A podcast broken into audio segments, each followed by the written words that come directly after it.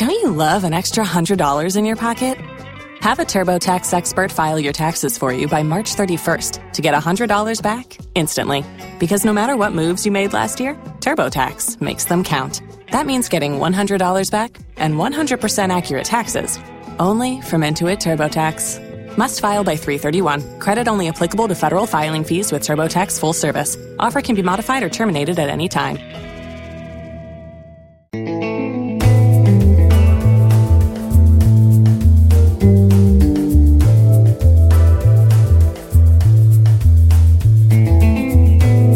See it, friends, and welcome to the World Transformed. All this week we're talking about universal basic happiness. My name is Phil Bowermaster, and with me in the virtual studio is my co-host, Stephen Gordon. Hello, Stephen. Hey, Phil. How are you? Well, I am super fantastic. Happy Wednesday. How do you like this for a first day of the week on the show? What do you think, Wednesday?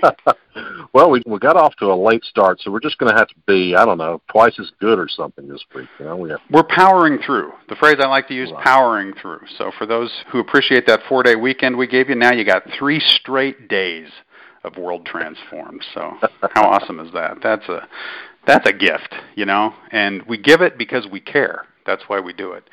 So, Stephen, I think we need to address the elephant in the room. We're going to be talking about the elephant, the author of the elephant in the brain here in just a moment, but there's a word in the name of our show.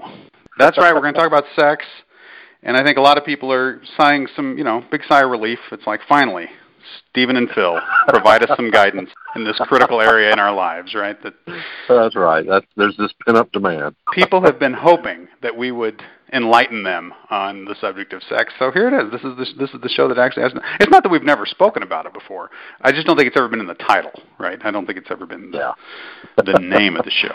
So hopefully the clickbait worked. You're listening now. Thanks. Thanks for joining us. Now guess guess what the show is really about. It's really about universal basic happiness, and we're going to be touching it from a number of different angles, but the first one actually actually is sex. It's a really interesting thing that happened over the weekend. Our friend Robin Hanson, who is the author of The Elephant in the Brain and who was on one of our fast forward shows not too long ago talking about that book, he kind of stirred things up over the weekend as he likes to do. He, he asked the question, why is it that people who are worried about income inequality aren't worried about other forms of inequality. Sends out a tweet. Let me read what he, what he wrote on his tweet. He said, Those with less access to sex plausibly suffer similarly to those with low income and might similarly hope to organize to lobby for redistribution along this axis. Strikingly, I see little overlap between those concerned about income and sex inequality. Now, let me unpack a couple of things before we get too deep into this, okay? We're talking about universal basic happiness, and we've spoken about universal basic income numerous times, but I would say that from our perspective, the big driver here is not income inequality, right? That's not really what interests us in the subject of universal basic income. Is that is that fair? I don't want to speak for you, Stephen, but at least in my case, it's not the big. I don't see that as the big driver. I would say that automation, to the extent that it uh, leads to mass unemployment, I think the the bigger thing is not income inequality. Uh, universal basic income, the, the way the reason it's different from say a normal welfare program is that everybody gets a check, whether you're the poorest of the poor or you're Oprah Winfrey or whoever, get a check, and that's why it's called universal basic income. Yeah, we we see it. We we have posited it as a future potential solution, one of many possible remedies to the elimination of employment as kind of the big driver in the economy. If if that becomes necessary, then maybe universal basic income would be one of the drivers for that.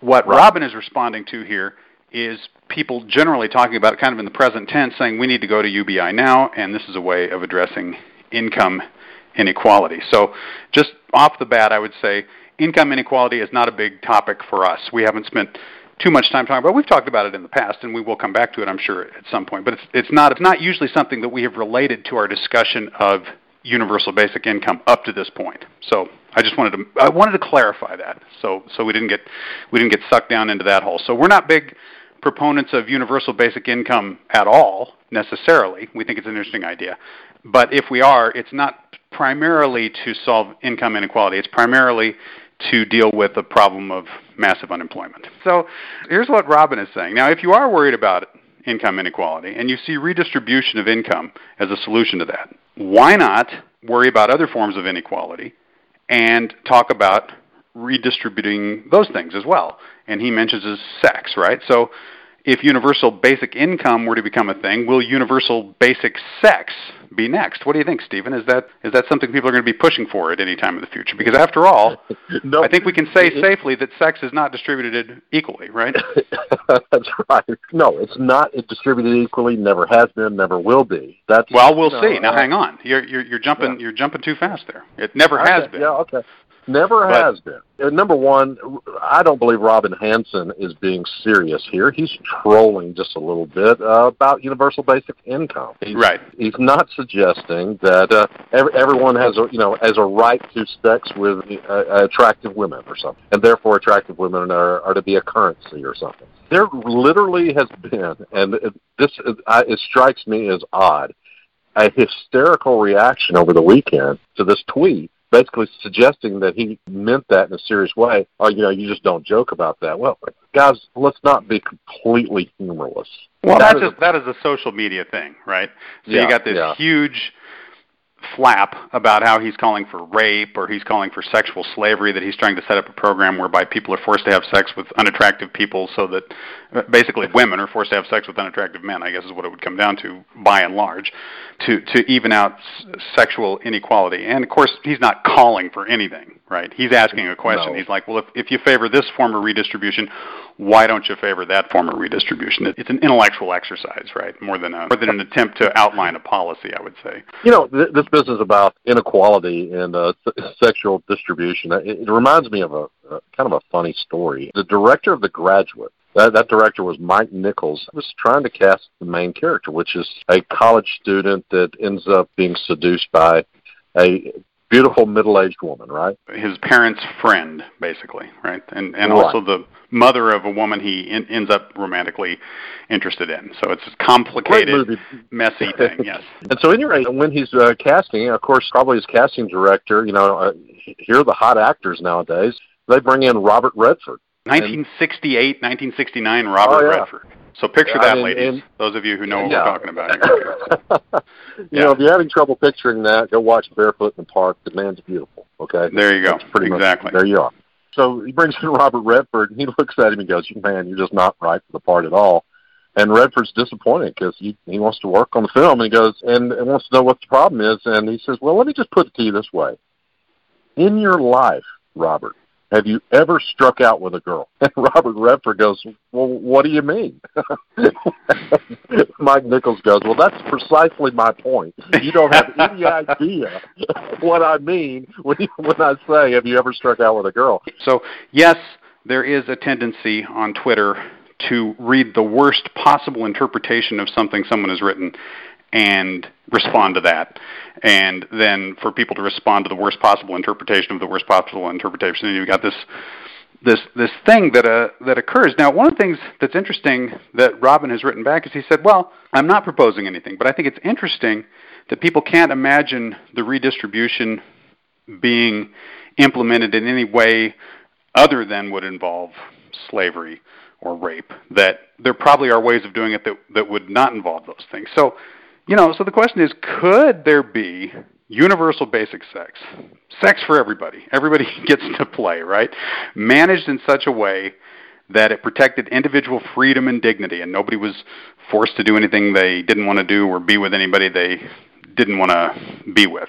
And Stephen, I saw I see on the notes that you you wrote an answer to that. I don't know if that was a serious answer or are you kidding around with me? But what do you think? well, I, I wrote sex bots, uh, thinking of Austin Powers as fembots, right? Uh, this is actually becoming a more serious something that's on the horizon. Who was it, Katie Couric or somebody who uh, did a, uh, I thought, whether intentionally or not, a hilarious interview with a uh, with a sex bot. They're trying to give these things personalities now and it was kind of funny.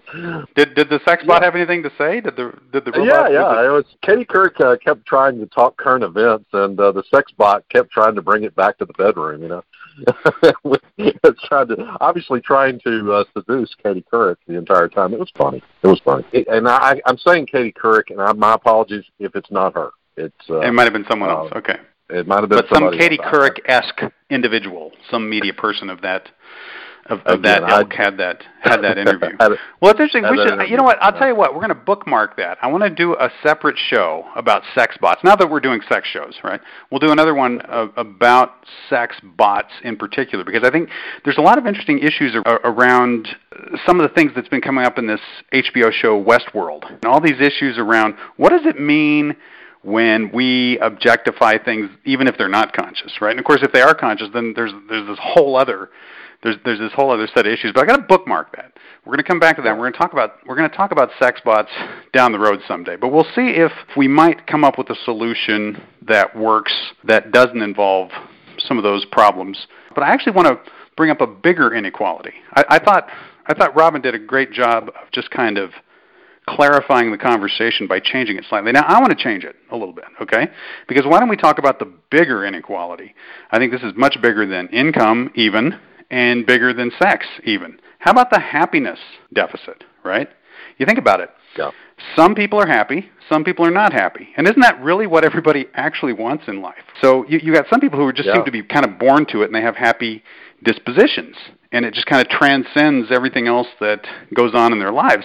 So you got poor people, some, who are very happy. And you got some rich people who are miserable. Now, by and large, I would say probably being rich enables you to be happier than being poor. So I'm not making a, a dumb argument, right? That the two things are completely unrelated. But there are some poor people who are pretty happy, and there are definitely some rich people who are pretty miserable. Some pretty serious studies have been done on that, uh, Phil, and where pretty much money has everything to do with happiness, up to about fifty to uh, fifty on the low side to seventy on the high side, thousand dollars a year. Right. If uh, right. once once you pass that point of fifty to uh, seventy thousand dollars a year in income, and you you're, you're earning more than that, then your ability to earn more money still is completely unmoored from your happiness. And there's right. no correlation at all. What I think that means is that once your basic things are provided for, you know where your next meal is coming from. Because if you don't, then that's not a happy place to be up to a certain point, once you get these basic things solved, then after that, it's just uh, you work for different reasons. Right. And, uh, but I would say even in a study like that, what we're talking about is kind of the statistical curve.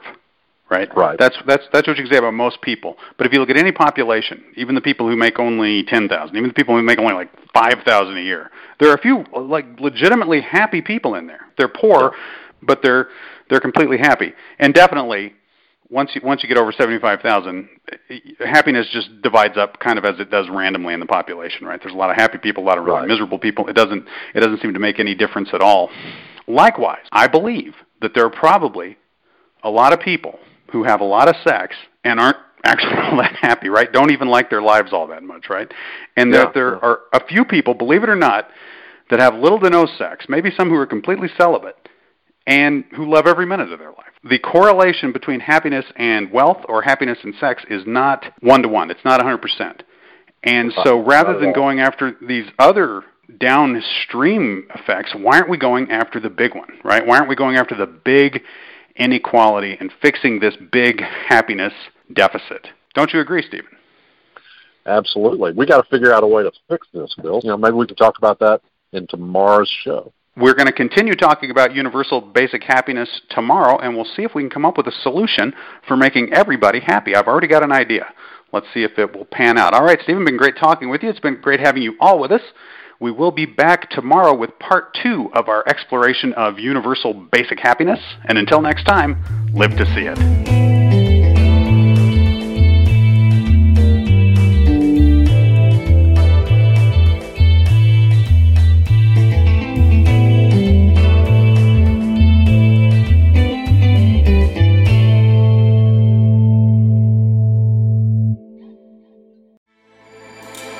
With everything you have on your plate, earning your degree online seems impossible. But at Grand Canyon University, we specialize in helping you fit a master's degree in education into your busy day. Your graduation team, led by your own GCU counselor, provides you with the personal support you need to succeed. Achieve your goals with a plan and team behind you.